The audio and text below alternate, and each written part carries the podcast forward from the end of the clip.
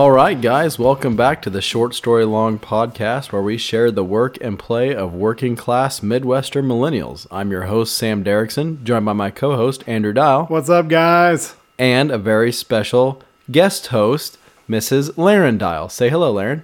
Hello, everybody.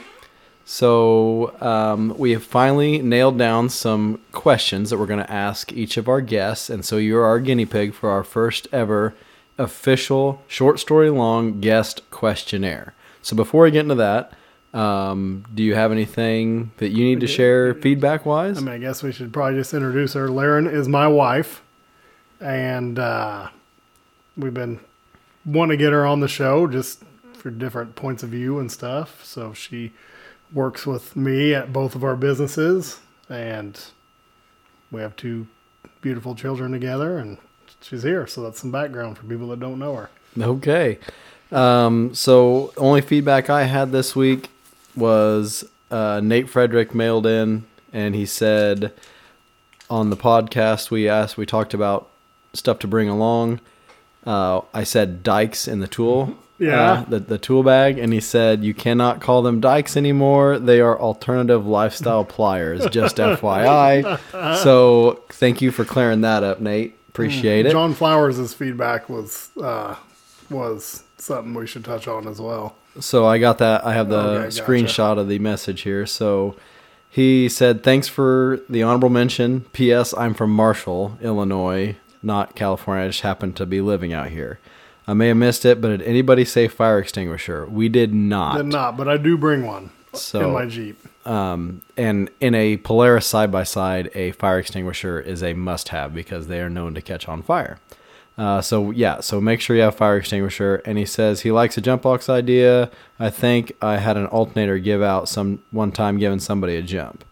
Um, and then he said, I also noticed there was no JB Weld steel stick or duct tape or adjustable link belt. I just assume you guys are wheeling a lot better shit than I am. I never thought about that, but I guess uh, it wouldn't take up much room. Um, so yeah, I had another uh, buddy reach out on the as far as like my first aid kit and stuff, and he's like kind of a survivalist, and he does like backpacking, and he does a lot more off the grid type stuff than us. And he was talking about he has like a life straw, which is that Oh, okay. you can drink like pond water and it filters it for you.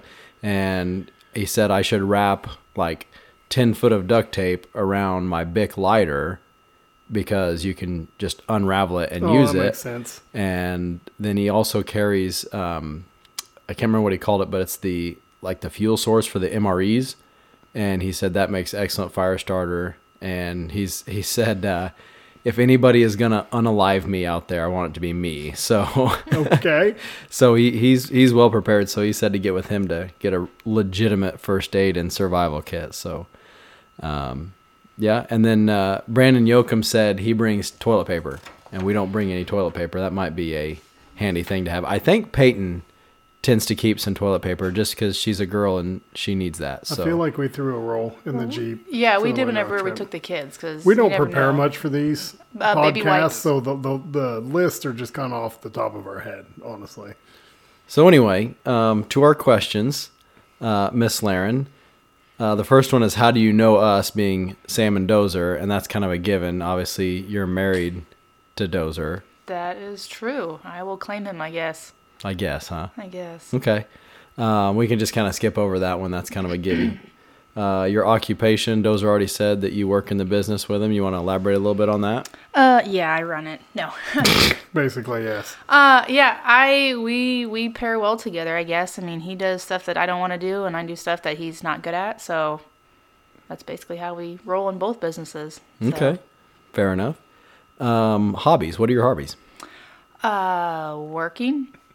I don't Okay. really have hobbies. I work too much.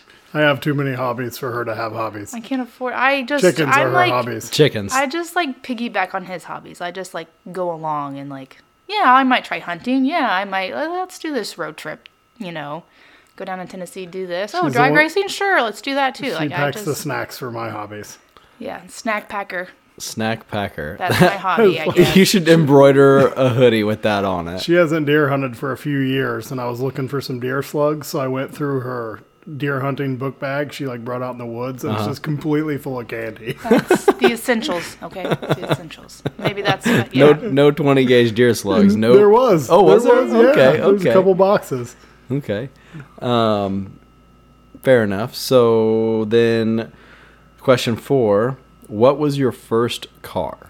We were, uh, Dozer and I were talking about this on the way over. I think it is a 96 Chevy Cavalier that was initially black that I bought from my sister in law. Okay. And it had like the clear coat coming off of the hood. Absolutely. And the top of the car. So I'd always wanted a two door yellow Cavalier. So my dad. Which goals, by the way? Yeah. Okay. So, I mean, I was 15 when I bought it, um, which was like $300, I think. So, my dad said he would paint it. No, that's not what happened. Your dad wrecked it. What? he wrecked it. He put it in the ditch and messed up a front fender.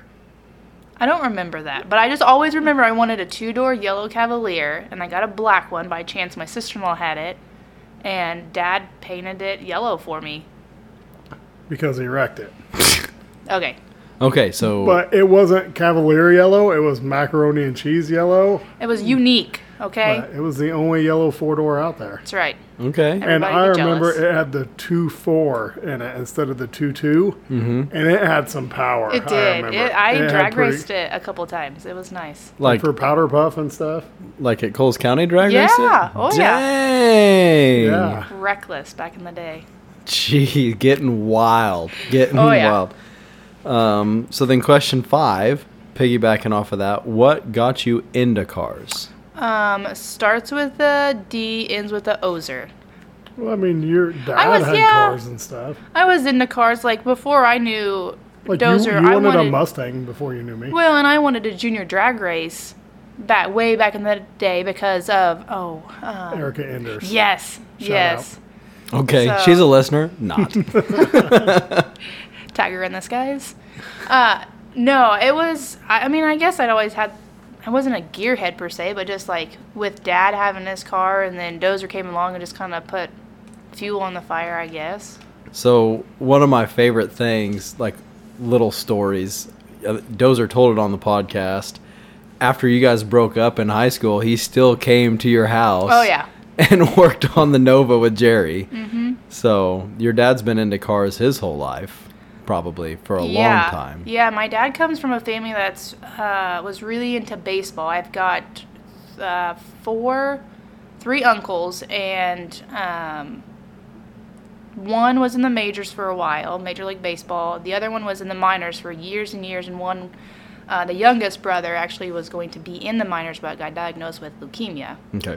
So he, anyway, my dad was sick of playing baseball with his brother, so he was the brother that got into cars and racing and He told Wrenching. me that Laren's grandpa liked to go to cattle shows.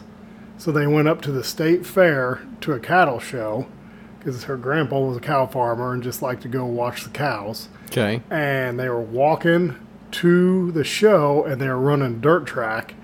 And Jerry's like, What's that noise? And he said he jumped up on the fence and they were just hauling around that dirt track. He said he's been hooked ever since. And how old was he I- when he did that? never heard that story. Well, maybe if you visited with your father more, you would know oh, this. Okay. I don't know. I mean, eight, nine, ten years old, and he was young. Okay. So he's Interesting. into cars ever since. Just got the fever. Yes. Okay. Okay. Um, so then, question six: What is your favorite car Ooh, I, I don't that even know you this. have I- ever owned? See, this is we're we're bringing people together on this show. Yeah. I, Yeah. I was like, You're it's about like to I'm learn- meeting her for the first time. Yeah. Well, it depends. The practical car or like the sexiest car? Because the practical car time. is going to be my 2012 Chrysler Town and Country. Shout out to all the moms out there. But no, my favorite car that I've had is my 07 Mustang. 06? 07. Anyway, it was only a V6, but it, it was cool. I It was it. sporty, At the yeah, pony I mean, I got it in 2009, so it was like relatively new. as fast as a '96 XJ. And a 92 Cavalier. Mm-hmm. Mm-hmm. It was Well, I remember for Christmas one year, so her car had the pony package, so it was a V6, but it looked like it was a V8, like with the side skirts and Okay, yeah, whatever yeah. else. Not like a GT, but like had the the the, like the body fog- kit yeah, type stuff. Yeah, Yeah. fog Okay. headlights and stuff like that. and it was like above your base V6 Mustang. Right. And I bought her G V8 factory V8 mufflers. Okay. So the fact the V8 cars are dual exhaust. So her dad had a car lift, and I went and visited her over Christmas break. I was like, "We're making this dual exhaust," and I remember I cut the exhaust off of it, and I was like, "We got to drive this first. Uh, Duh. we were romping up and down the road in front of her parents' house, just Down in Marshfield. pipe- Yeah, Oh, so that was. Marshall, wasn't Just it? straight piped as could be. That's and, uh, awesome. uh, I got the dual exhaust finished on it, and it sounded terrible, absolutely horrible. So I was like, "We've got to like put an H pipe or something in here," and I put an H pipe in it. It was like totally different, like smoothed it out. It was way less ricey. Hmm. So That's that's interesting. I want to say on my own accord, bef- I think we were broken up because it was the summer after my senior year of high school. I thought I was gonna be so cool and paint my calipers pink. Oh, I know, girl. super fancy. totally custom. Yes. yes, yes. Spray paint Custom can with a K. all. Yeah. Nice, Mm-hmm. nice. So, all right. Then brings us to question seven. What is your dream car? And I used to put stipulations on this in the past, and because like Dozer said his was like a freaking Dodge Cummins truck, like a new Cummins tow, Right. tow vehicle. I was like, that's lame. But if you want a brand new Chrysler Pacifica, I'm not even gonna throw any shade. I mean, they are. I mean, in my opinion, the sexiest mom car. But if my kid, whenever my kids are grown and out of the house, and I don't have to worry about them opening the door and dinging somebody else's door, Right, sure. like the sliding doors are the, the key thing when having kids. Um, once they're old enough to, I guess, realize not to ding doors, I would take a white Grand Cherokee, black wheels, and I mean that's I don't I mean I guess whatever You probably need like leather and heated seats. he oh heated seats because we did have a Grand Cherokee before we had the minivan and it had heated seats and it was amazing and now I have leather seats without heat and Oh, it's and it's cold out. and I wear leggings a lot and your your butt gets cold and it's just unnecessary. So safe to say, your dream vehicle is parked in my driveway Yes, right now. yes. As soon as we drove by, whenever you picked that up, he was like, "Look at Sam's new Jeep." I was like, "What?" She was she was drooling. I was like, "Yeah, okay." I- I one hold- day, one day. I hauled the Razor to CW in that thing Mm-hmm. this weekend. It's awesome. The air suspension, the heated seats, heated steering I assume wheel. it still Ooh, runs. bougie. It still run on seven cylinders. It cylinders. runs on seven Ah, cylinders. it's a Hemi. That's all you need. That's right. I actually pulled really good. And uh, tow haul made a huge difference too. It was kind of really sluggish and stuff, but I turned tow haul on much much to my dismay. And it, I, I don't know if it changed the way the line pressure or something in the transmission, but it stopped slipping the tranny and it, it took off and, and ran real good, but minus, you know, one cylinder being down. But when you unplug that fuel injector, it gets great gas mileage. I love it. It's getting like 22 miles a gallon on seven cylinders. I would leave it honestly. How long can you drive it? I, I, I don't know.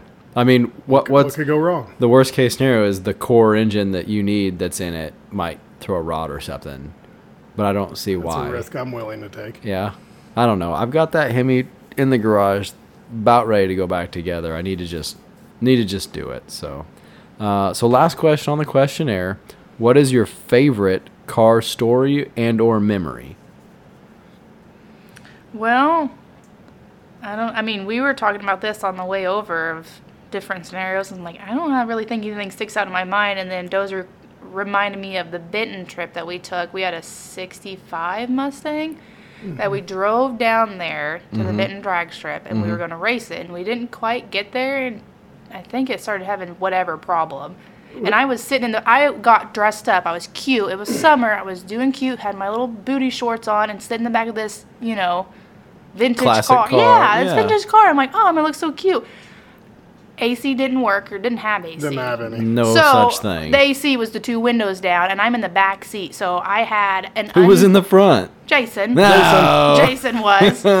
so I had the unsexy version of a blowout job for you know like some girls go to the salon and get this beautiful hair blown out type deal, Mm-hmm. and like mine was just like rats. And I'm just sitting back there.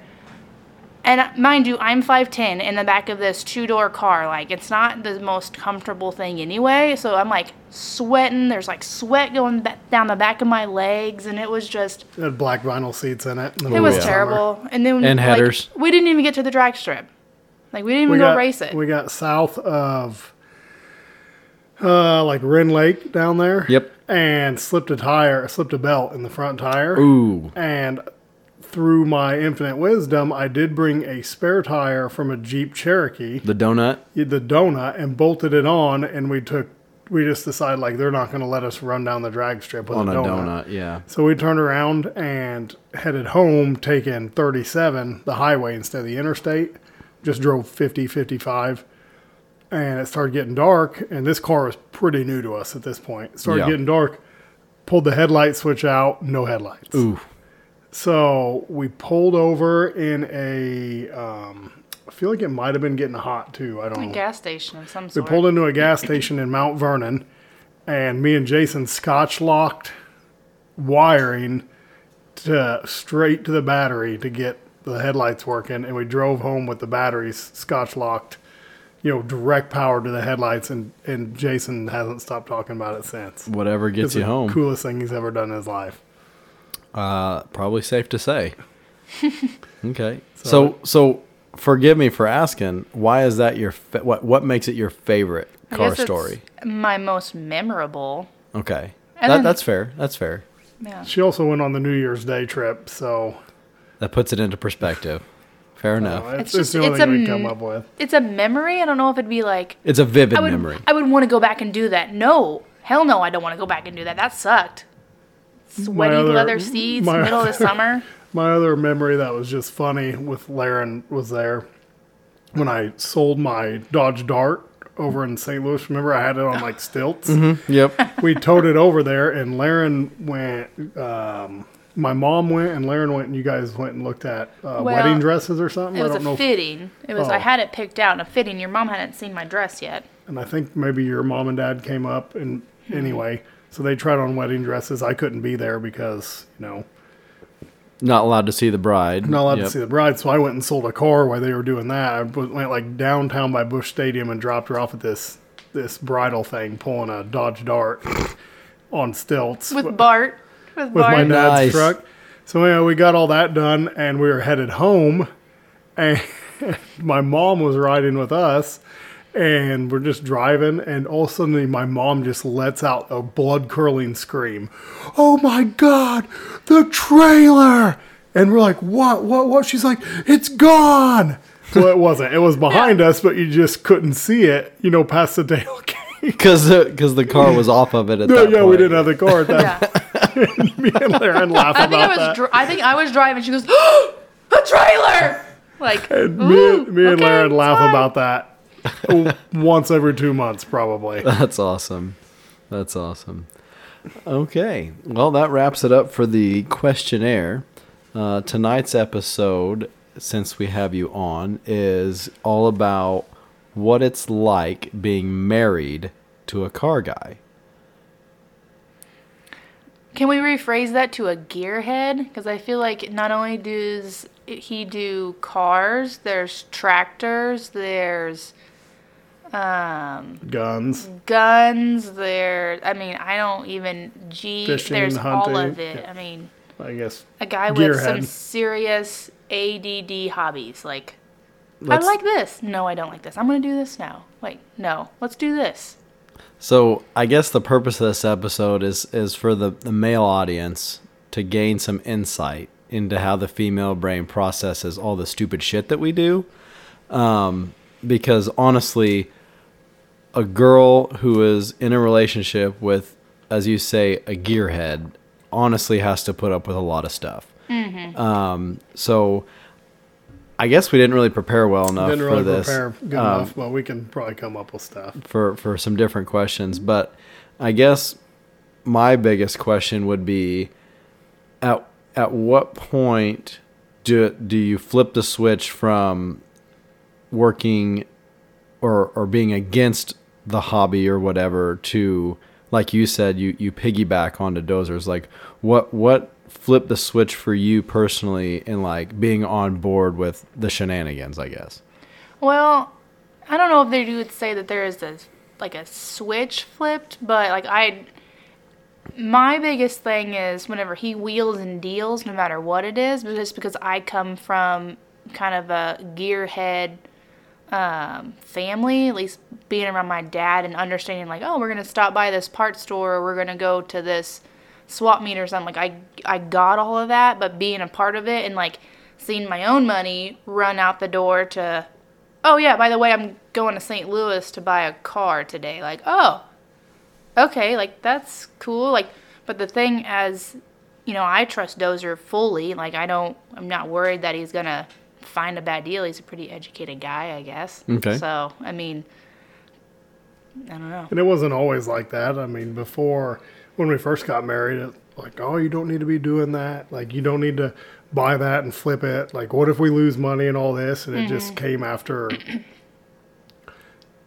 doing it a couple times. She's like, oh, okay, it'll be. Prove proven that you Yeah. kind of had an idea what mm-hmm. was going Yeah. on. And I would say the big turning point was in 19 when she was staying home with the kids. When I was, we were literally paying bills at the house from money I got from buying and selling tractors. Mm-hmm. Mm-hmm.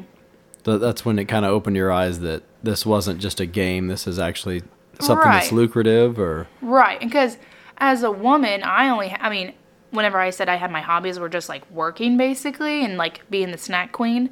Um, you know, women don't have hobbies that are you go and buy something for ten thousand dollars and you go running up the side of a mountain and you turn around, put two parts on it, and you sell it for twenty grand. Like that just doesn't happen. At least I'm not aware of it. If ladies, you're listening to this and you have something that's like that, please share it with me. But I haven't found anything that is that like sustainable, I guess. You know, you buy something and it continues to hold its value. For the most part, I feel like he's never lost his butt on anything. well, that's that's maybe not in, like insanely, but I've never lost my butt on something I purposely bought to make money on. that's How fair. about that? That's fair. That's that is something that you bought with the intention of flipping to make money. You've not ever lost your ass on. Right. Okay. I might break even, but Right. Never, never, like, like you said, like the anxiety of like you're taking ten thousand dollars out of the account to go do what? Mm-hmm. And, it wasn't like a hey, can I? It's oh, FYI. We're doing and like, this. Uh, at first, I was just kind of like, oh no, what are we gonna do with this? And it's like, wait, what? Where are you going? Oh, okay. Like that happens after ten years of marriage and ten years of that happening. yeah, I told the story about I went and bought a car or something. You're like, you've got to really run this past me first. I was like, well, I was going to do it no matter what you said. And you're just like, well, I just want to know so I don't come home to a car in the driveway. I just want a heads up. But I mean, when before we got married, when we were dating, she went jeeping with us, and we went drag racing with her dad, and like I would say, there was never a time where she was ever against it. There's been other times she's been more worried about it than she is now, I guess. There's That's more fair. times where I was more enthusiastic about it now, and now I'm just kind of, you know, with, we've got two kids and two businesses. I'm just, you know, not to the point of like, I just have the need to go drag racing or I have the need to go wheeling or anything like that. It's just kind of, You're a mom and you have priorities now. yes, like if- as I told Dozer on that Tennessee trip, like it was a trip, it wasn't a vacation. You know, as moms out there know, like if you go with your kids, which we have a five and a four year old, that's not a vacation because you still, you never take off that mom hat. And as soon as you take off that mom hat, then it becomes a vacation and it's fun time. So uh, it's funny you should say that because I get shit from Amanda all the time because, like, that we went and had the meeting for the KOH trip, and when I go out to California, it's a week straight of just running ragged, like very little sleep, working on stuff, and I call it a vacation. I'm not at work. I'm still, you know, doing stuff on my work computer, but I'm out having a good time with my buddies and, you know, doing something that I consider fun. And in her opinion, that's not a vacation. A vacation is doing absolutely nothing on a beach with a drink in your hand, which is a vacation, but I mean, we're in the sand with a drink in our hand. Uh, well, you're you're not wrong. You're not wrong. So like that's like she enjoys going side by side and with me, but to her it's like it's not a vacation. She's like we're we're doing this that we're doing this thing, but we're not on vacation. Take me to the beach basically or or somewhere out of town where it's you know hotel drinks and food and everything else. So I I can see where having kids in the situation adds like a whole nother layer of complexity. So Well, my cousin Greg, uh, they have three kids, and his wife is who kind of coined the thing. She's like, "This isn't vacation. This is a trip. Like we're going on a trip. This And is I not think vacation." I think that the kids, you know, in fi- even just five years, four or five years, they're gonna be old enough where I don't have to, you know, continue to hound them. I'm like, okay, we got to put our shoes on. We got to get out the door. We got to, you know, Nothing. Do you have to go harder potty? Like, on a it's- five-year-old than putting shoes and pants on. it's Yeah. like it's like pulling teeth. Huh? Yeah. So what have about- to put pants on every day? yeah. In about five years, I feel like they would become more vacation-like than trips. Okay. So let's let's let's expand on that. What do you feel as a mother? You've got a son who's 5 years old. What what do you foresee in his future being raised by a gearhead? Um, I feel like there's gonna be lots of different adventures to go buy stuff for him or with him. Um, I'm hoping that he keeps the attention on something. I feel like he's, which granted he's five, but I feel like he thinks something's cool for like a day or two, and then he's on to the next thing. Which actually, now that I say that out loud, might just be hereditary because his dad is the same way. Like, let's do this Jeep trip. Okay, get home. I don't want to do anything with my Jeep. Let's sell it. Like, what? What? We were just having I a had good time in the time. mountains. Let's get this put for sale. Yeah. Time to work on the Falcon. Yeah, I just Yes. hope that he has fun and he gets his, you know, he gets to learn skills. And if he doesn't have the skills, he figures it out. That's probably my best thing that I hope that being raised by a gearhead it just makes you problem solve. Yeah, that's that's the big thing too is problem solving. Like he just like you, Dozer, like, oh, I don't really know how to do this, but guess what? There's YouTube. I'm gonna figure it out. So does he help in the garage and stuff? Uh, He. I would say at this point Emma is more interested. Okay. Emma, especially with Laren's dad, loves going out there. She's hanging out with Papa Jerry and sitting in the race car. Wyatt, he's off doing Nerf guns. He wants to watch TV. I turned uh, mud trucks on, like mega trucks going through mud puddles and stuff last night or Sure. two nights ago. Wyatt's like, oh, it's so boring. And Emma was like focused. Okay. And Emma's so competitive. I could see her getting in like junior dragsters hardcore. Like, yeah. Yeah, Emma's like, a little bit more like, like, swinging fist. yeah. Okay. Emma's a little bit more like me as far as like the competitiveness because I feel like Dozer's not really that competitive. Like he's like I would "Eh, agree. I would uh," agree. You know, and me, I'm like I'm out for blood. Okay. you know, and uh, and then Wyatt's also kind of like me because if I'm not good at something the first couple times I do it, I'm done. Not interested. I'm over it. Okay. Yeah. So that's kind of where Dozer and I are like, oh, yep, there I am. Like, and our children like, yep, that's that's me. He's Mm. over there like beating something with a hammer, like, oh, and he's frustrated. Okay, that's that's Laren right there. So for for other car guys out there whose wives are not as supportive, and, and I would say you're supportive, uh, but you know you also just kind of deal with it. Mm-hmm. I would say it's in between supportive and just tolerating it. But if if other guys, what's something a guy can do or not do to make it easier on his wife to be on board with the gearhead stuff? I mean, I think just showing them, like, whenever we went to a local dealership in town, had a car night. I mean, just going and just, it's not just riding in a car from place to place. It's there's socialization in between, you know, and I guess just quality time together. Like, as much as, like, I don't get my knuckles dirty for the most part whenever you're wrenching on the Jeep. Like, I'll help, like, hold something, but I'm like, oh, hey, honey, I think it's gonna, we should probably do this. Like, I don't think like that. I don't know a whole lot about cars. Um, but I think just if your love language is quality time, like you might as well just be in the shop watching him bang his knuckles around on something. That's fair. Okay. So include her if she wants to be included. And if she doesn't, I don't. There's no. Choose somebody else. Oh, oh shit! No, I mean, Hey, we we, just, there. w- I mean, I mean, Dozer and I have just meshed well together, and I don't know, it's just. I guess I've never had. I guess I've never even dated somebody that like wasn't somewhat into vehicles. So So it's kind of like in your DNA a little bit, I guess. I think I don't know. I guess Well, they say every every girl wants to marry a guy like her dad. So if her dad was into cards, and maybe that's just what she jackpot. looking for. I guess, I guess, again, not having really an opinion on this, but I would say just to expand on that, uh, just ask. You know, ask, ask your significant other what about my hobby or whatever do you like and what do you dislike, and then you can go from there.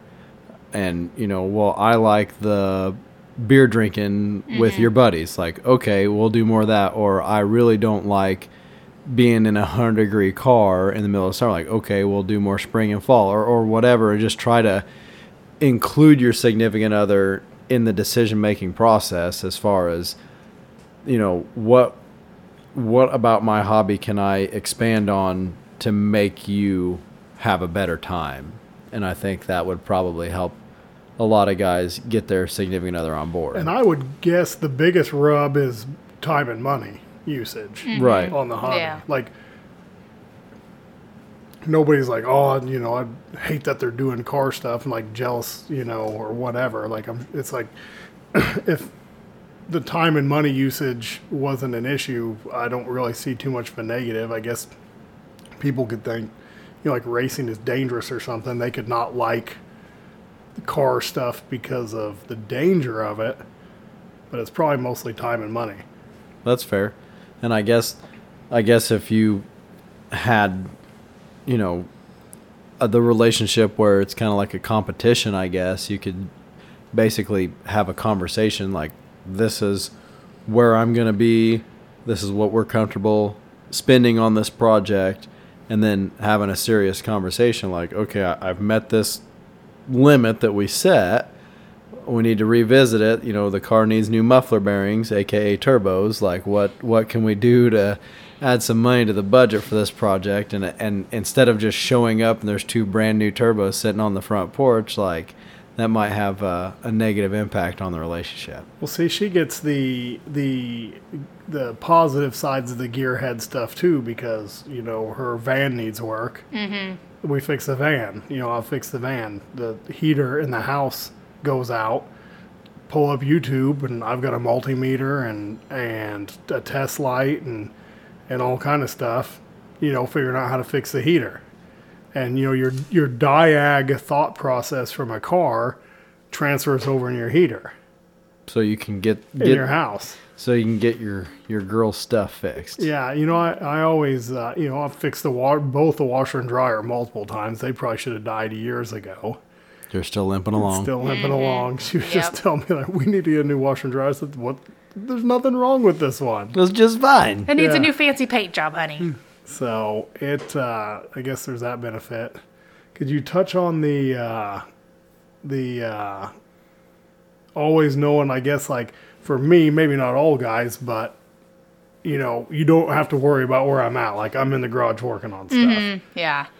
Yeah. I know I've got, you know, friends in college that are, you know, often married and they're, you know, some of them can be a little worried of like, oh, well, so and so's out with the guys tonight. Like, oh, they're going to see how drunk he comes home tonight and this and that. Like, yeah, mine's in the garage. Mine's drunk too. He's just in the He's just garage. home. I don't have to drive home. Yeah. Yeah. I mean, yeah, it's definitely something like, you know, it's more of a where is he at as far as like which part of the state is he because he's going to buy something type deal. Like he's always going, always on marketplace, always looking for the deal. But I mean, you always get the deals because you're always on there. But I mean, I wouldn't say I've yeah I as always a get the deals, but Always looking for them anyway. that's right. yeah. So I- as far as like worrying about what you're doing or anything like that, like there's nothing of that because I know you're either working on it or you're inside researching it or watching videos about it. Yeah, it. Uh, I remember too when she was staying home with the kids. You know, if I would sell a tractor, you know, you peel off a couple couple bills mm, off that mm-hmm. stack and give to her, and and that Get yourself helps. something real Yeah, Yeah, Nice. yeah. Exactly. Go buy groceries this week with cash, baby. Woo! Get that minivan detailed. we actually paid the OB bill with cash on one of our kids. That's nice. They looked at me like I was an alien when Yeah. I went in there. Like you're paying. How? What? What is this green uh, stuff? Yeah, We can't take that. exactly. This isn't real. So anyway, when I built my dart, you guys had the house on Henrietta Street, Yes, we were just married. and uh, I would come over after work every single day while Laren was in the house. What was your thoughts back then when this stupid fat kid from Mattoon Like, kept showing up? I would literally eat dinner and then I, like maybe half-ass help clean up, and then I was out in the garage working on Sam's car or my car. You know, like when we first got married, like, did you ever get tired? Like, you ever get tired of me being out in the garage? Um, I mean, I guess it was something, you know, if I got bored in the house, like if I had watched every episode of whatever I was watching, like, yeah, I would come out and like hang out with you guys. And I always, if I wasn't out there, I knew it was a, either, I couldn't decide if it was a good night or a bad night. I hear you guys like hooping and hollering. and I couldn't decide, like, is that good is that bad? And then I hear like an engine fire up. I'm like, okay, that's good. that's that's a good. That's a good sign, I think. Hmm, So you never really minded that we were working. No, I stuff. mean, uh, just because I knew, I mean, not to be like, I'm like super overbearing or overprotective, like, but you were in the garage, like, literally at the house. yeah, so you've it's never not had like to come drag me out of a bar. that. No, I have not. I have not done that. But I remember after Sam's car was done, I was like, I've really neglected time with my wife. I told her, I said, from now on, you know, for the next week or two, I'll spend the evenings with you. We'll do whatever you want to do. So I remember we sat down after dinner, turned on TV, had an argument on what we wanted to watch. she looks over at me, she goes, Don't you have work to do out in the garage? And I was like, Yep. And I got up and our our quality time in the evenings lasted about ten minutes. That sounds like me and my girlfriend. Every time I show up, she's like, "What are you doing here? Don't you have something to do?" Absence Aw. makes the heart grow fond. That's right. That's right. So then, uh, when, so Laren, you went to school for a vet tech, Mm-hmm. Parkland. Woo woo. and uh, then you got, I, I guess, walk me through like the the cliff notes of from college to Henrietta to Altamont or Funkhouser. What what's your address? You have an Effingham We're address? Effingham. We are Okay, Effingham. This okay. side of the road is Effingham. Um, well, I graduated in 2013 from Parkland with a, I'm a certified vet tech, um, and I worked in the vet industry for five years. And uh, the last place I worked actually ended up closing down. So then I had, we were even debating on, as far as financially, if I should stay home with the kids. Anyway, we had Wyatt. I was pregnant with Emma. The place I worked closed down. So we're, you know, thank goodness he was hustling on the tractors because that was making ends meet.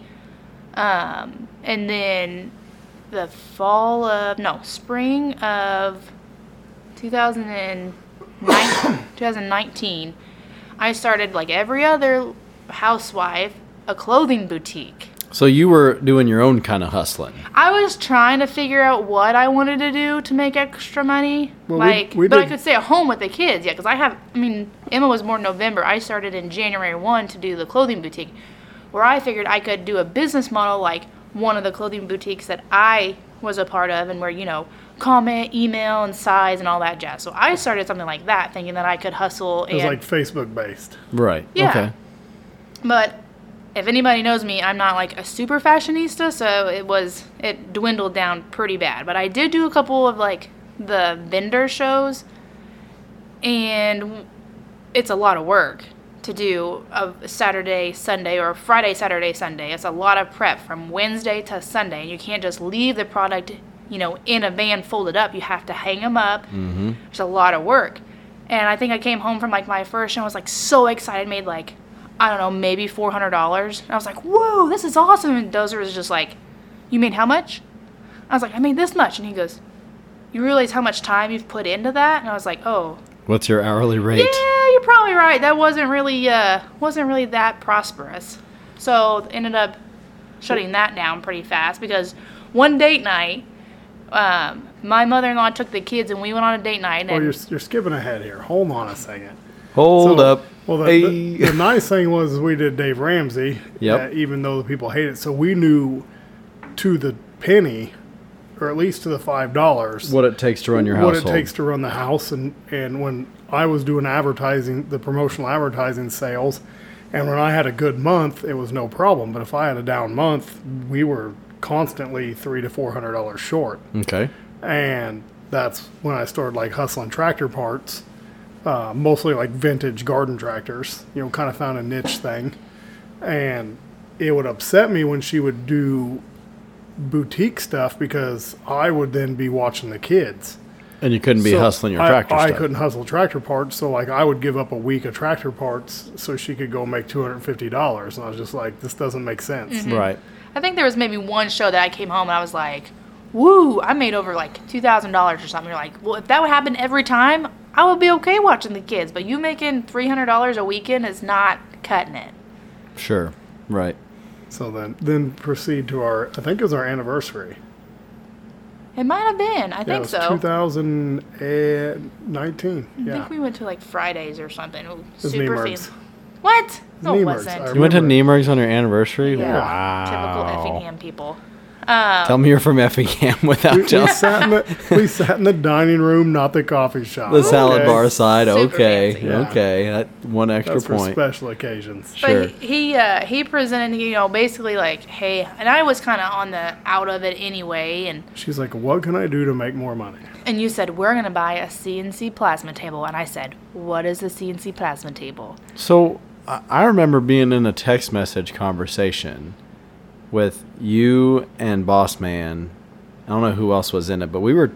It was a couple weeks we were going back and forth trying to find a new side hustle for Laren Really? Possibly, I, I kind of remember that a little because I, w- I was on Team Laser, and and well yeah so I, I don't even know but I think Cody and I were both on Team Laser and then you were on the promotional product side of things doing your promotional product stuff and my thought was the laser could help Jedco like a laser engraver, not a laser. Yeah, metal that's what cut. I. Okay, yeah that's what. yeah sorry laser yeah, engraver 'cause There's yes different. There's yeah, the CNC sorry. plasma laser. yes goals. okay so anyway Did you just say plasma laser?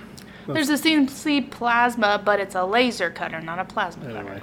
anyway so Anyway, Can continue with the Borophyll. What uh, what was the numerous conversation? so you, we actually missed. You, you actually did social media for companies before the clothing boutique. Oh, yeah, like everybody Uh, else and their cousin. So when we wanted to buy our house out in the country, we couldn't afford it. Once again, we were on Dave, and she was actually working at that time, and she really wanted the house we were in now. Really wanted it. I remember some Parmesan cheese got thrown over it. So true. So I, I, I just you just show her the budget. You're like, where's the money coming from? And at that time, Laren, which this should probably be on the hustle episode, but at that time, Laren, when she got done with dinner, she watched TV till nine o'clock and went to bed. Okay, You know, I was out in the garage welding and fabbing. doing your hustling. Yeah, she was just like, I'm done with work for the day. This is my time. I'm decompressing, whatever. So I invested a lot in that job that I was at, though. I had a lot of emotional and mental yeah, you you in worked that- hard. Like in that job. more often than not, didn't get lunch, and showed up first one there, last one to leave type deal. Shout out to my CVTs. But uh, so she was wanting money for a new house, so she started doing people's social media, like older Business. older business owners who knew they needed to be on Facebook, but didn't want to mess with it, would pay her an an outrageously low rate because we didn't know how to price things. Yep.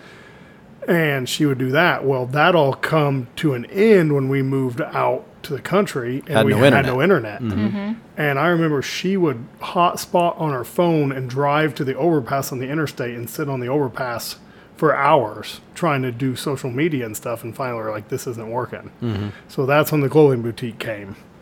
And then we jump forward to her anniversary, and she's, you know, working all week to do a show to make $200. And, and that's like gross. That's not like even, that's not net Right. you know, you still got to take expenses out of that.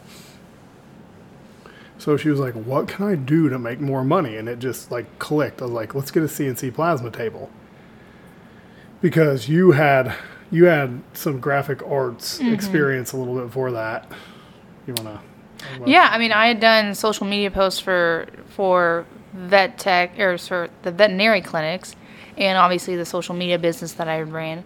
Um, so I had an idea of What about air stamping? Was that? that was that was a my first I guess big girl job after high school. I used uh, Photoshop with that one. So I guess I've always had kind of a graphics background, not just like I've never had a job title that had graphics in it. If that makes sense, it's always just a secondary, third thing that I just skill by set. chance. Yeah, just by Okay. chance had had that and did it at businesses. Well, I must have misunderstood the amount of graphic experience you had Turns out we just be winging it because up it's in like this she's bitch. got this. She knows graphic arts, and I remember you learning Inkscape, and she's so competitive. Like when she'd run across the problem, she's just like, "I'm gonna get this." It was yeah, it was my, it's but at, at that point that was my like gearhead. Like I've I want to do this as far as the graphics goes, and I don't know how to do this. So then you go on YouTube, you watch all kinds of stuff, and you're like, oh, that's what I need to do. That's exactly it. That's how I fix this. Didn't take no for an answer. yeah. So we not. we bought a hobby grade table um, that like bolted together like all the nose of CNC plasma, and it we the guy basically was out of business after he got our money, and somehow through the grace of God, I talked the guy into giving us like the last table he made, Okay. and we got that, got it going. No, we ordered it the next like our anniversary is the 29th of June, and by July 3rd, we had a table ordered. Okay. And our, I was deadly afraid because I'm like, you're gonna invest how much in this table? Is like again, women have like super low entry level hobbies, and he was like willing and able to. yeah, it was like $6,800 is what we did. And she was just like, While you were "Oh." broke. Yes. Yeah, Yeah. yeah, and that's what he was was even more mm-hmm. weird. I was like, oh my gosh, we're gonna spend all this money on this one little thing and hope it takes off. Well, it took off. You're wearing your Peace Lily I am. Metalworks hoodie right now. I am. So Well, fast yeah. fast forward. the- Fast forward, we ordered it in June. It was supposed to be like a 10 week lead time. We finally got it. October, I think. We got it October, but we didn't get the plasma cutter till November.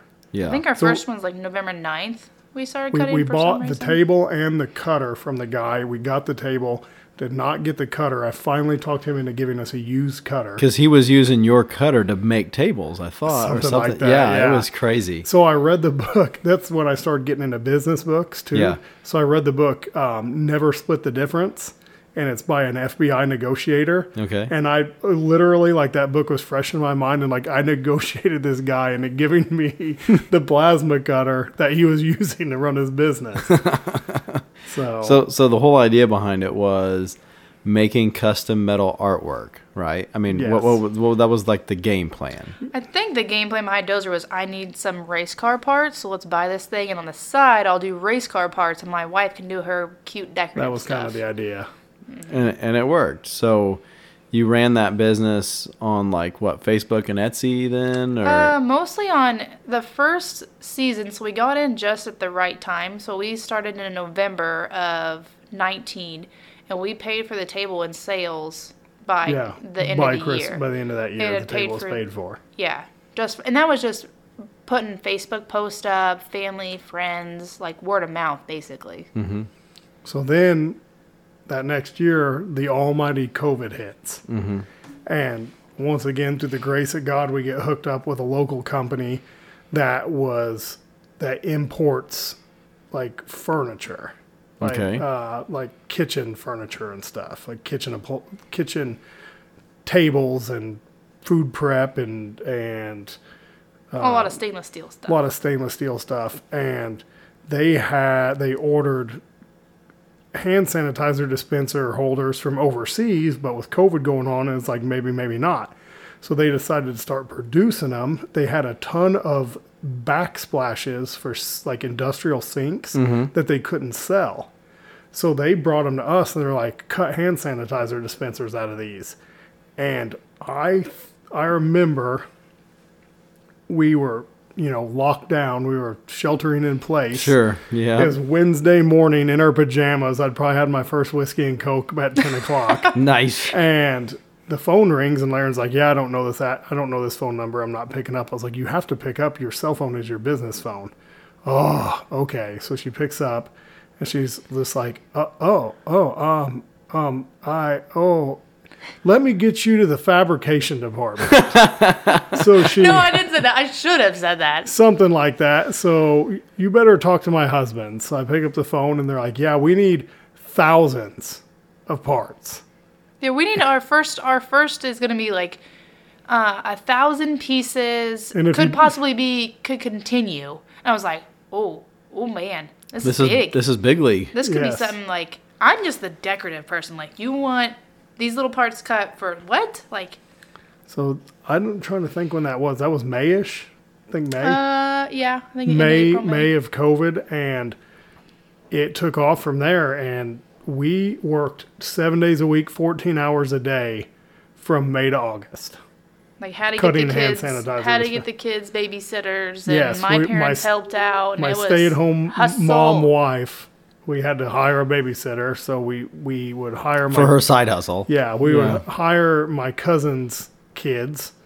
They were ma- 14. 14, 13, 14, and we'd give them 20 bucks a day.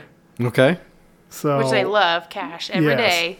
and uh, they would we would have to go get them. They didn't have a driver's license, so we'd get up in the morning, go to town because we lived out in the country. Go to town, get one of the kids. They switched depending on who had baseball that day or, Sure, or yeah. whatever. Or cheer. uh, they're in a lot of sports and extracurricular activities, and we'd bring them out, and you know they didn't change diapers, they didn't feed them, we still fed them, changed diapers, but basically like you, you know they played with them, played with the kids while we worked, and Like just make sure they don't kill themselves. Like and that that set us over the edge. And at one point, so this table is a hobby grade table, and it is absolutely not designed for what you to, guys are to doing. run 14 hours a day. not a production table at all. at, at one point, the power supply that converts the 110 AC to 24 volt DC caught on fire. Jesus. And I knew a guy who had the same table as mine, and his caught on fire, and he got a replacement, and then he also bought a, s- or a spare. Mm-hmm. So I called him. I was like, "Dude, Need it today. like they weren't in stock anywhere, you know, COVID stuff. I was like, I, I need this. So I drove three hours one way to get a $20 power supply, Yep. you know, Chinese power supply. And we just kept going and we ended up ordering our, our ShopSabre, you know, industrial grade table. Four by eight instead of a four by four. And it just kept going from there. Yeah.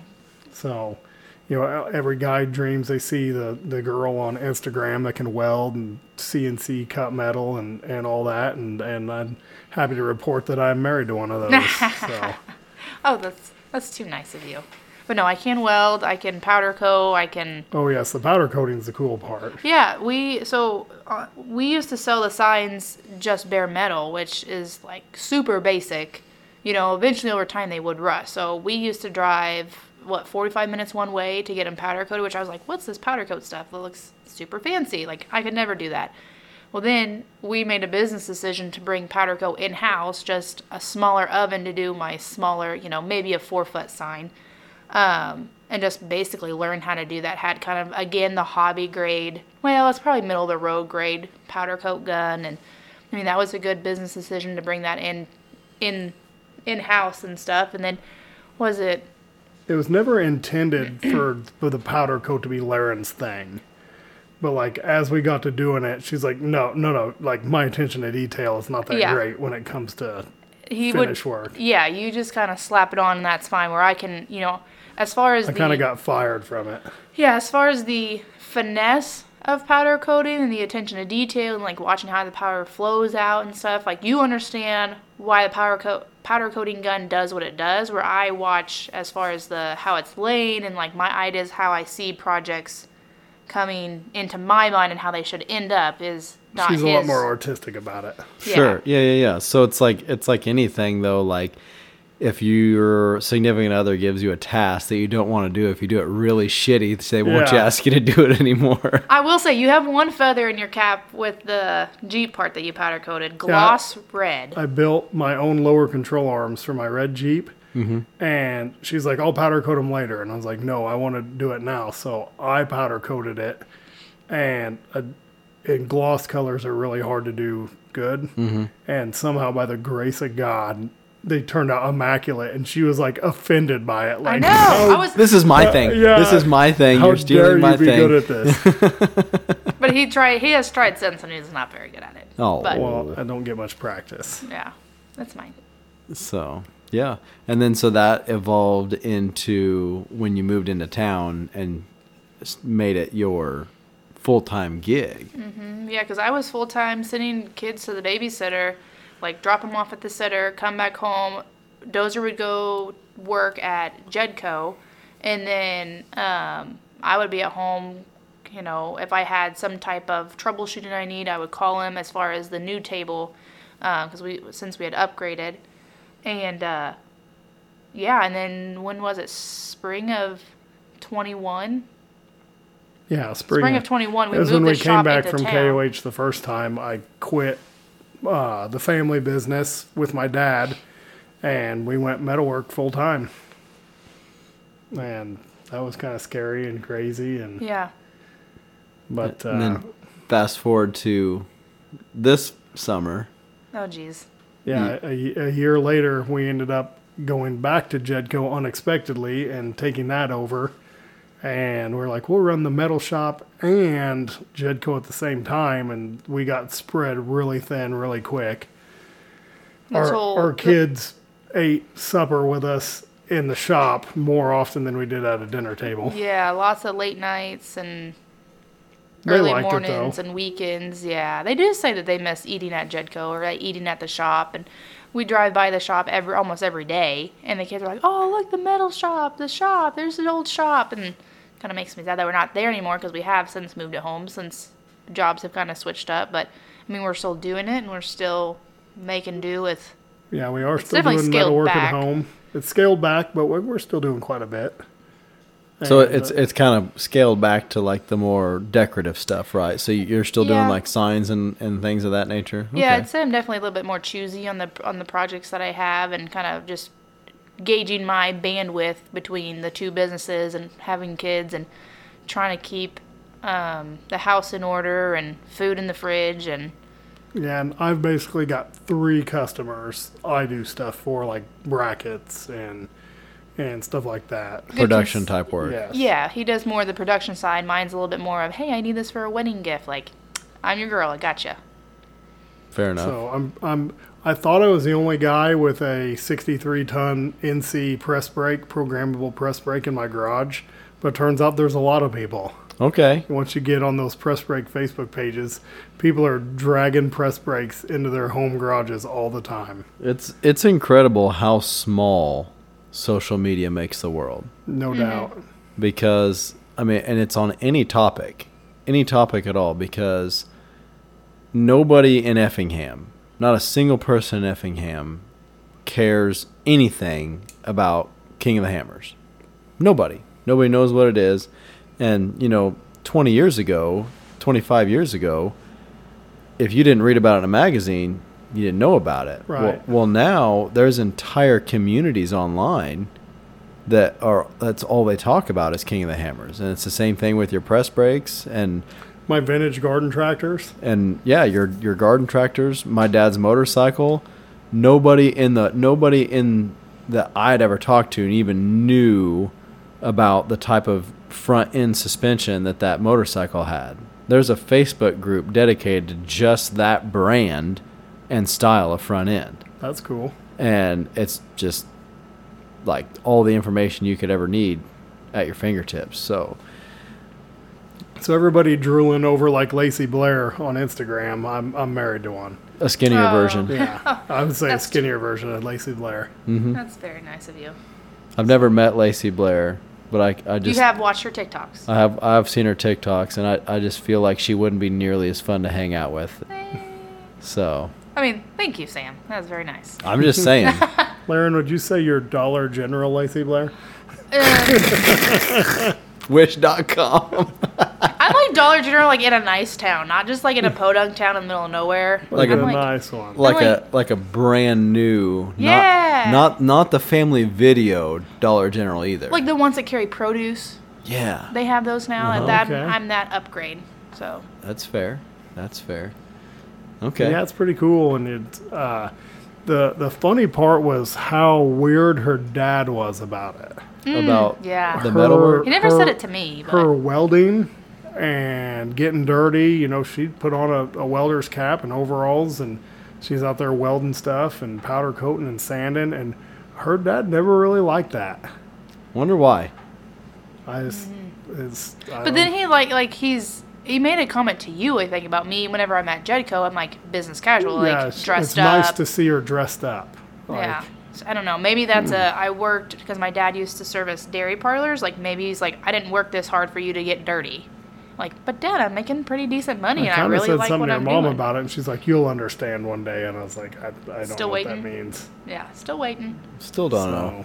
Yeah. I think they come from a generation where an office job was, you know, The ultimate, desired and the ultimate, and you didn't have to wet, you know, sweat and stuff, and and But I'm 50% of my dad who worked in dairy parlors and on cars, so like that's in me.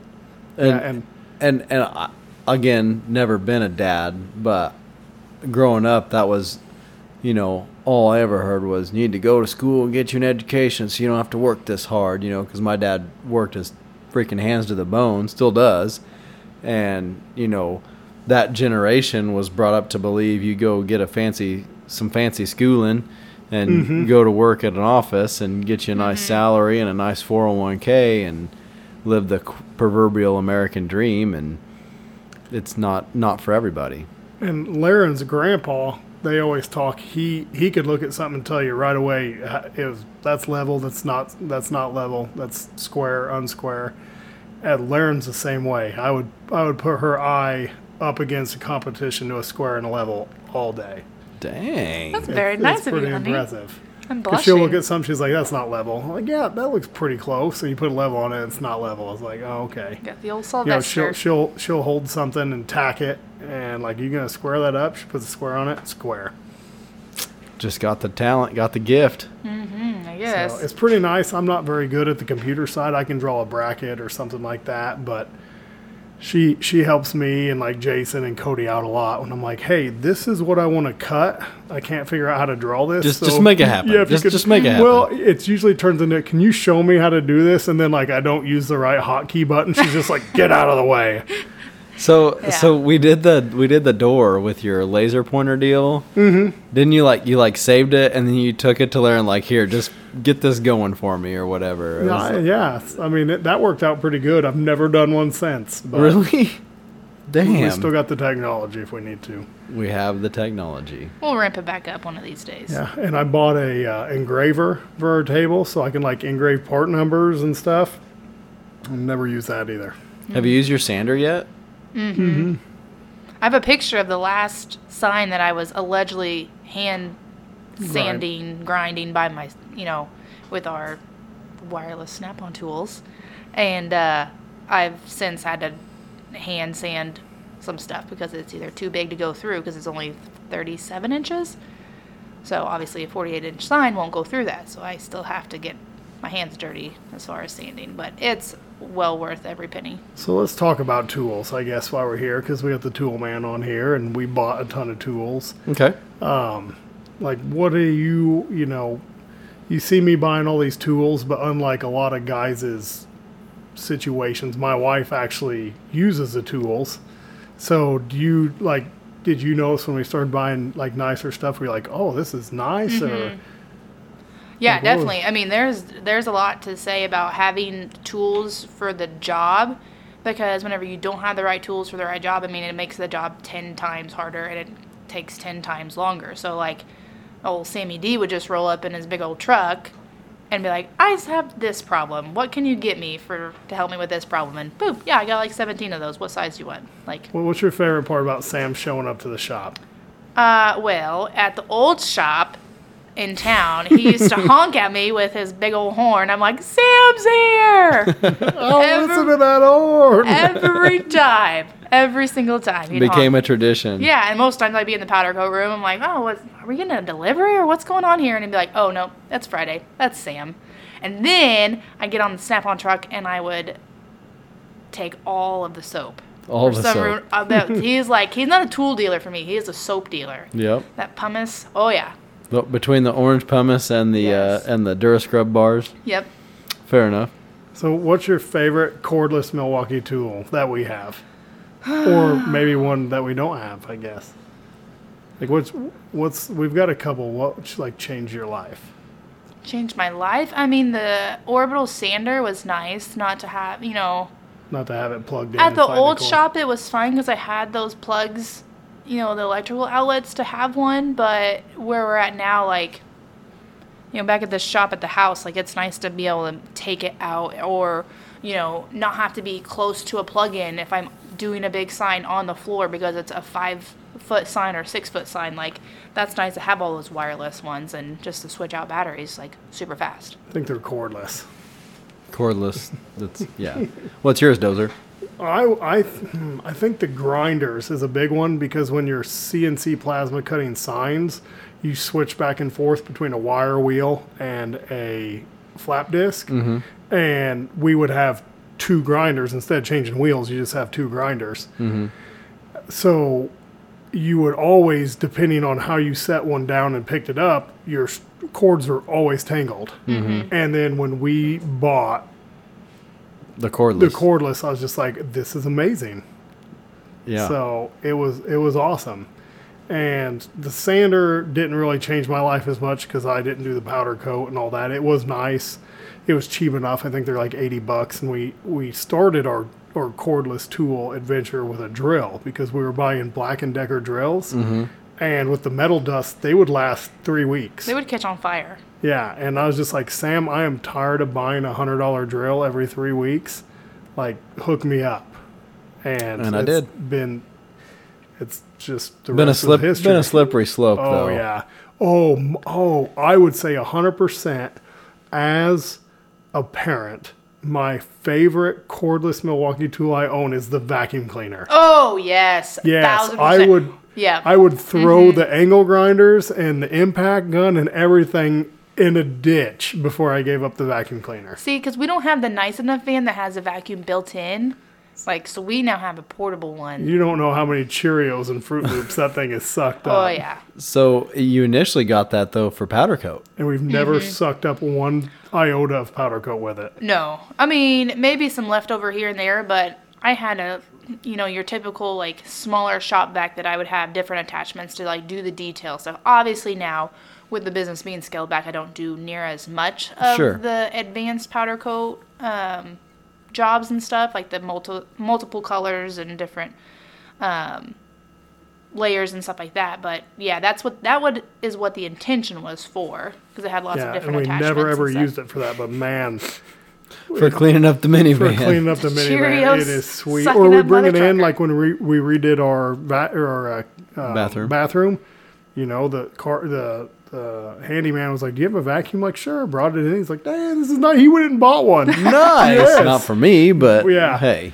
and uh, it that is probably the one I put the most. Well, I mean, we use the grinders a lot, but I mean, you can replace, you know, that with a plug-in for the most part. But I love that vacuum cleaner. Nice. So, how does that translate for everyone else that doesn't own a powder coat and plasma cutting business as far as the right tool for the job? You know, if a guy's going out in the garage and his his wife or girlfriend is already maybe not super thrilled that he spent X number of thousands of dollars on the project and buys this and buys this and buys this. Um, Nate Frederick was telling me at the dinner at Randy's how, and his wife Marcy, bless her heart, she was like just nodding in agreement. But he says, I, I don't borrow tools. You know, if, if I need to put ball joints in something, I'm just going to buy a ball joint press. He said, I have a whole wall full of tools that I may never even use again, but I needed the tool to do the job. So I bought the tool. So I guess when I used to come to the Henrietta Street house in my tool truck, and Dozer would buy, you know, hammers, ratchets, and stuff. Like, what were your thoughts then? Like, you spent how much On on, a a, ratchet or a Yeah. screwdriver? What What was your thoughts then? Um, then I would say I had a, a lot more of the scarcity mindset of like, what is this screwdriver or this hammer or whatever tool it was? What is this going to do so much specialer than, you know, a Walmart brand one? Like, but now I understand, you know, having the right tool, and that is something that just cuts down his frustration and his time in the garage, is having the right tool. I know what the selling point for me was when um, you have those giant oversized tools okay. and you can like you're like see the teeth and they're fine and it wedges in here and then like see feel this and you're like oh man like if I get in a tight spot this ratchet I can actually get some movement on it mm-hmm. and then the my at the time my favorite tool I ever bought from you was the 40 ounce dead blow hammer Yep. Yep. and I, to this day, man, we use the, it. It doesn't. I always tell people, it doesn't even have a spot in my toolbox because it doesn't get put up. Yep. That's Okay. how much it gets used. That's a green one? Yeah. So FYI, we have a Yeah, that- 56 ouncer now. what? Yeah. It's a monster. Keep it away from the kids, everybody. It's almost a two hander. I love the uh, air hammer. Has been big even in the plasma cutting metal because when you do like I cut some one inch for the welding shop, Okay. and instead of grinding the slag off, you just take the air hammer with a chisel and just air hammer it off. No drama, no sparks. Uh, Okay. I, I use it to clean the table, like the bottom of the plasma table when it gets all nasty. Air hammer that out. So I like the air hammer. It, uh, The ball joint press. yeah, I like my my uh, made in America vice I got from you. Okay. That's nice. Mm, yes, that was like yeah, we had a and like a hand-me-down one from somebody, and we bought that while we were in the shop in um in town, and I was like, oh, this has got what? I know it took us like three months to pay that vice off That's all right. It was worth it.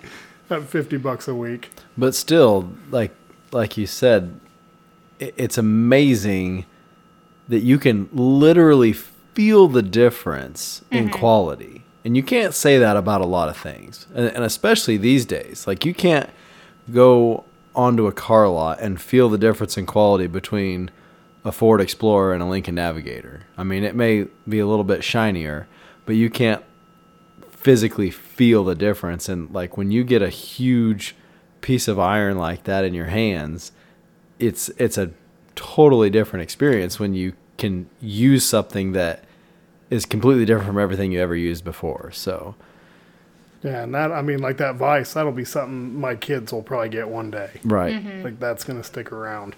And an, another thing is we talk about Dave Ramsey every now and again on here, like super against borrowing money, but it was, and I always thought people, you know, got a big tool truck bill were idiots, but it was nice to be able to buy something from Sam when you know your business is young and you can barely make ends meet and you know it's 50 bucks a week or 20 bucks a week whatever it is and you can use it to make money and it'll pay for itself.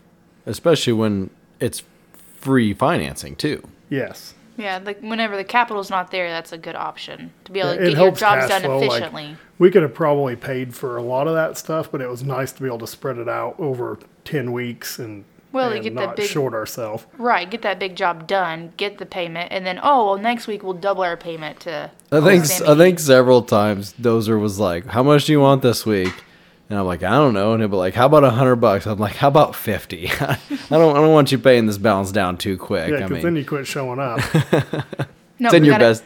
Gotta have my soap. It's in your best interest to, Yeah, keep I, owing me uh, money. I my favorite part about Sam, and I finally just gave in, is he would be like, "I got this tool." I was like, "Oh man." On- Once I get my bill paid down, like remind me to buy that. Put that on my want list. You're like, just take it now and pay me later. Like, oh damn it. Just take it. Just yeah, take I it. got a jumper pack like that, which I use all the time. Mm-hmm. I'm like, I need a new jumper pack one day.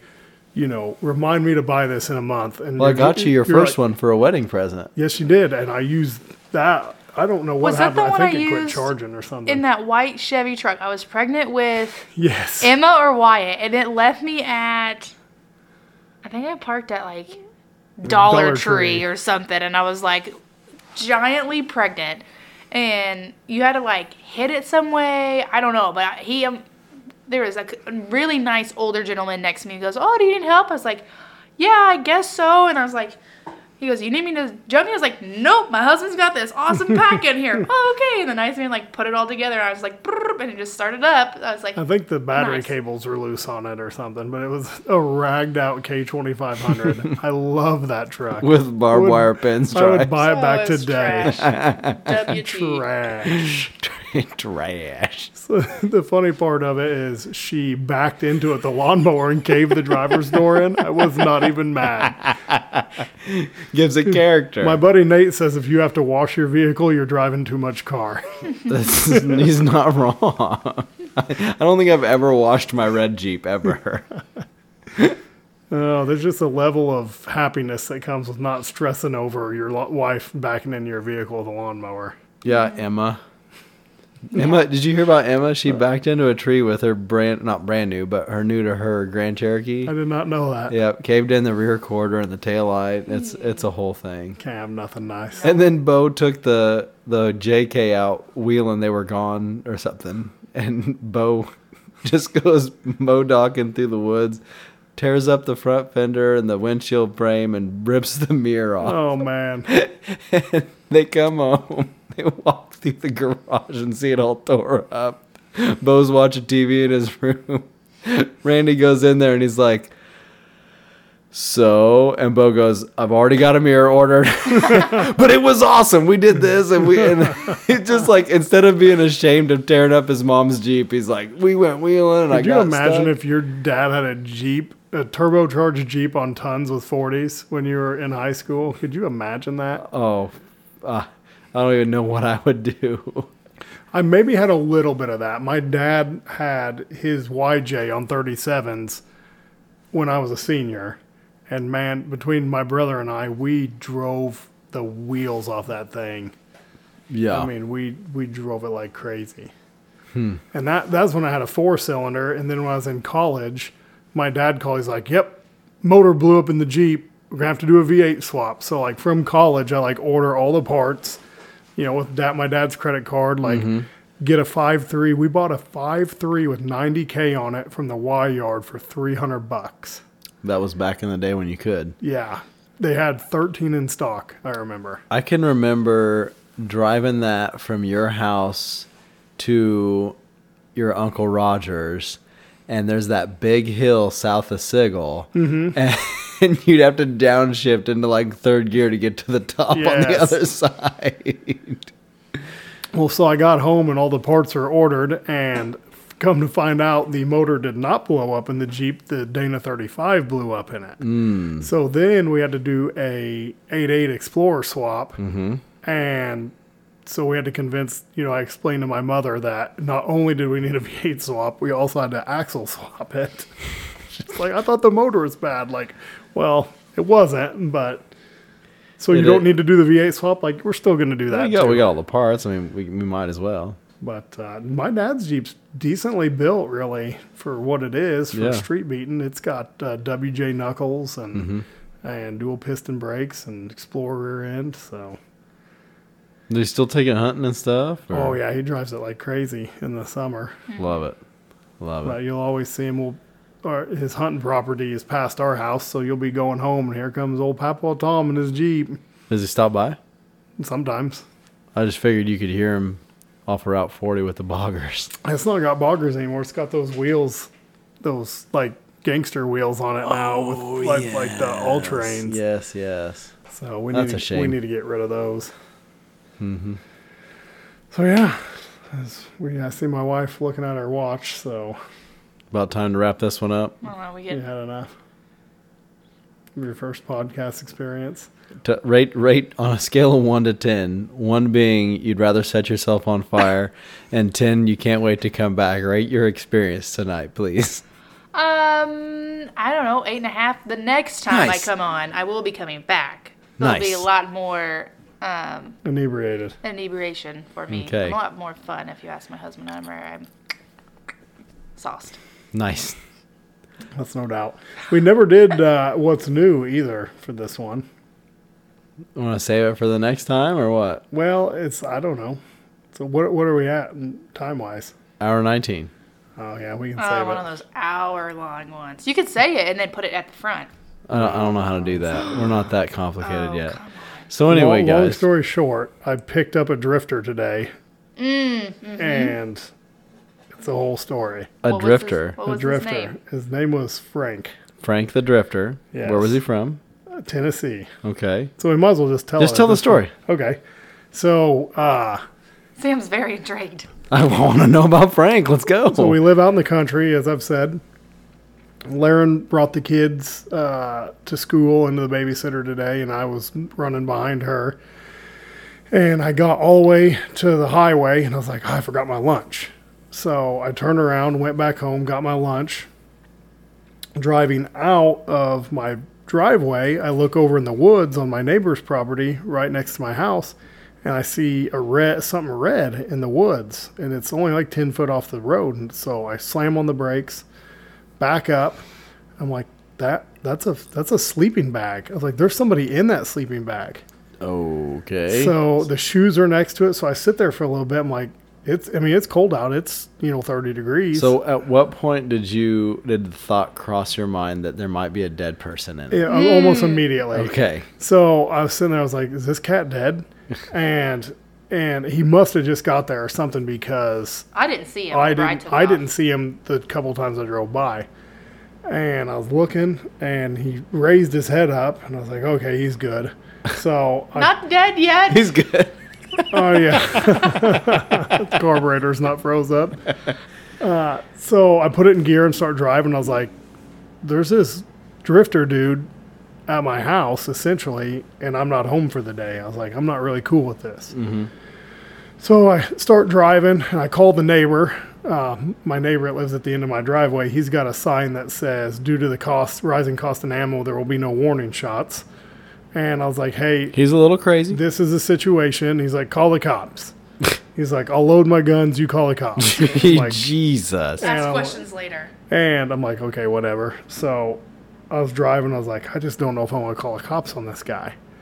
And I get to the highway, and Laren texts me, "Are you still home?" And what is this about? So I call her. Surely she needs something. Yeah, I call her. What'd you she's like- forget? she's like, "Hey, I Got forgot PO for a uh, I powder got- coat job. forgot this. Uh, I need you to go home and get paperwork. I said, Well, this is what I got going on. She's like, Oh. I said, I think I'm going to stop and talk to him. She's like, No, you're not. Like, don't. And I was like, I was like, I was like, I, I don't know what to do. So I like drove and I drove up and Time he- out. Time out. So it's almost it's almost a joke at this point from the last episode. What do you Bring bring? What do you bring when you're going to work? A gun. Gun. Did you forget your gun home? Didn't have a gun. Which Wyatt Wyatt later, I was like, Yeah, I gave the guy money. And Wyatt's like, Did he buy a gun with it? And I was like, I, I doubt it, but he should have. Anyway, So I drove back and he was gone. And I'm like, oh, now he, now I don't know where he's at. Even worse, sure. Yes, because I had not been gone that long, and I got out out of the car at my house, and the blue jays were squawking in the woods, like behind my house. I'm like, oh, this dude's like getting closer to the house. Mm-hmm. So I take the keys out of everything, lock the house up, get back in the car, and drive to work. Call the neighbor. I'm like, he's not there anymore. Just keep an eye out. And the guy's like, okay, like we'll shoot him in the face immediately. you know, you know, God made everybody. God, God put everybody on the planet. Sam Colt made him equal. You know what I'm saying?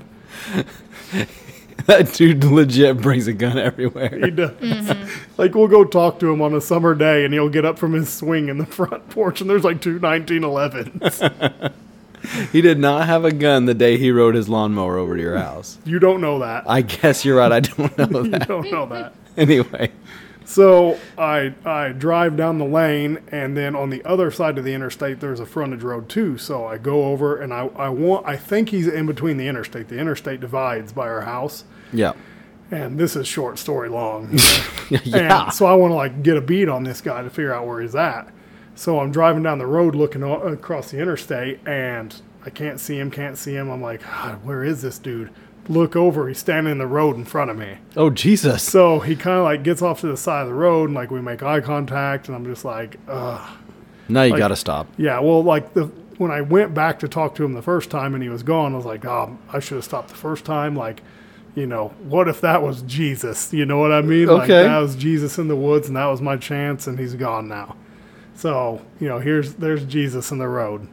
So I Uh, we make eye contact. Like I can't I can't not stop. So I roll the window down and said, Hey fella, you know it's pretty cold out here. You need to ride somewhere. Oh shoot, I could sure take a ride. So he gets in, and he's probably in his 60s Okay. and he's like what town's up here Greenup i was like oh you're a long way from Greenup i said this is effingham okay is there a truck stop in effingham i said oh yeah there's several do you have a flavor you like i'll drop you off at anyone you want you know Yeah. Oh just the first one we come to is fine so we were driving I was, where, you, where are you headed uh, i'm not headed anywhere he said i'm just out here Okay. said I don't have nowhere to go. I'm just just living out, just surviving basically. I, okay, where are you from? I'm from Tennessee. He said I've made a, a lot of bad decisions in my life. Well, okay. He's like I should have I should have learned the Bible sooner.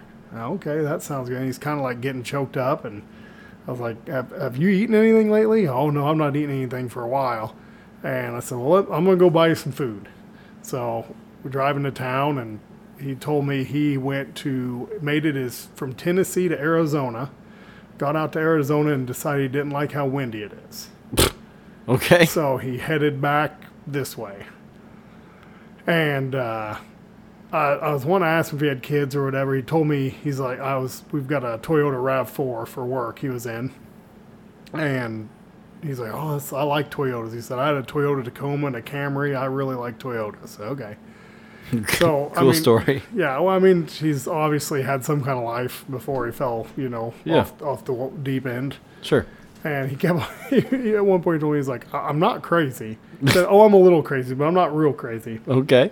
He said, uh, You know, walking all these miles and being by yourself kind of make a guy a little crazy. I said, I could understand that. And he did mention something several times that he's scared a lot. So, Scared of what? Well, I guess if you're sleeping in the woods, you know, I guess you don't It's kind of eerie.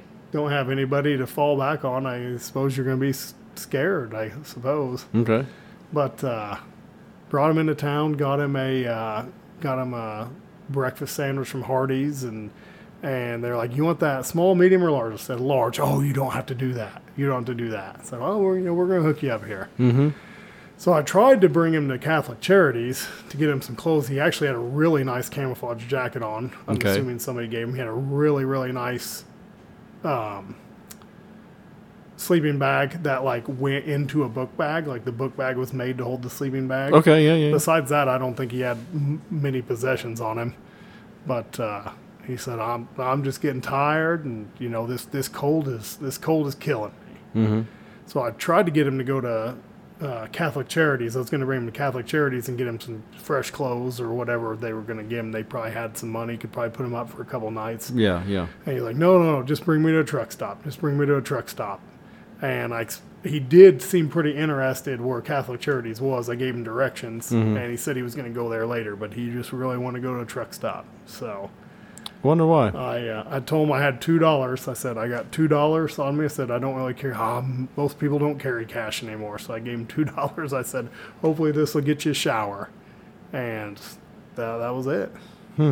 So it's quite the morning. But he was like, "Well, when I- when I offered to bring him to Catholic charity, you've done enough. You've done enough." And you know, I was like, "Well, you know, it wasn't necessarily all altruistic or whatever that word is because I just wanted him out of my neighborhood." Right. while I was at work, but it did feel pretty good helping him out. And oh, it's, it was nice to run into somebody nice. I was thinking, yeah, it's a damn good thing you ran into me and not, Not my, neighbor. Yeah.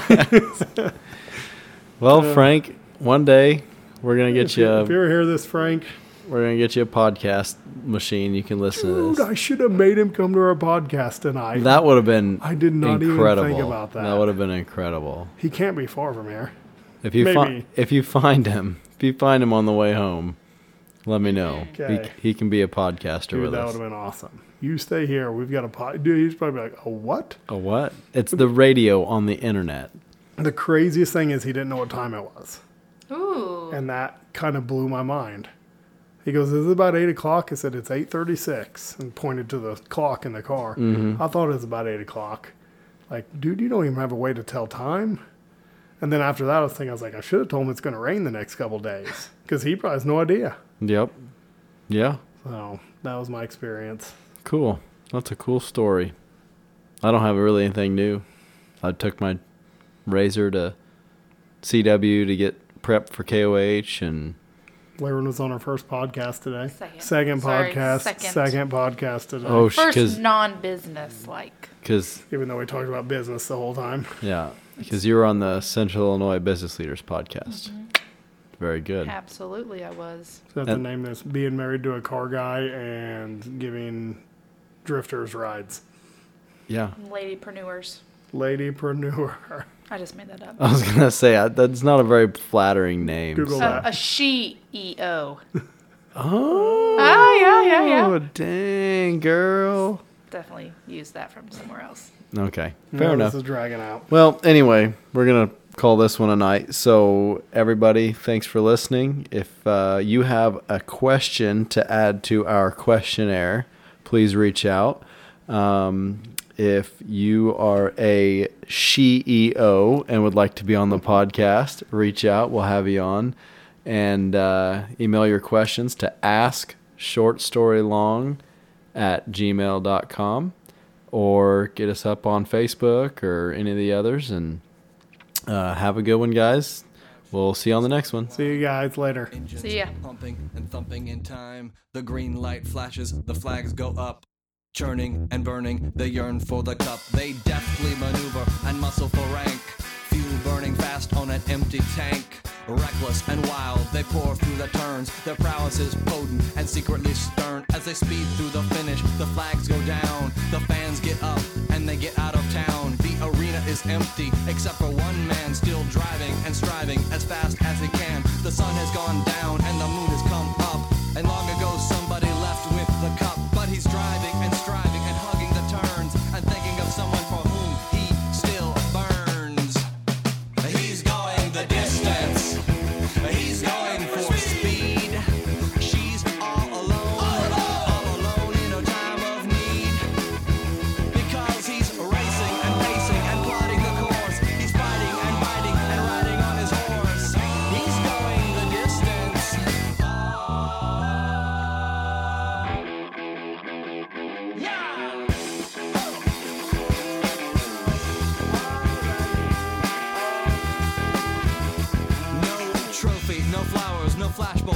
mind. He's haunted by something he cannot define. Bowel shaking earthquakes of doubt and remorse assail him, impale him with monster truck force. In his mind, he's still driving, still making the grade. She's hoping in time that her memories will fade. Cause he's racing and pacing and plotting the course. He's fighting and fighting and riding on his horse. The sun has gone down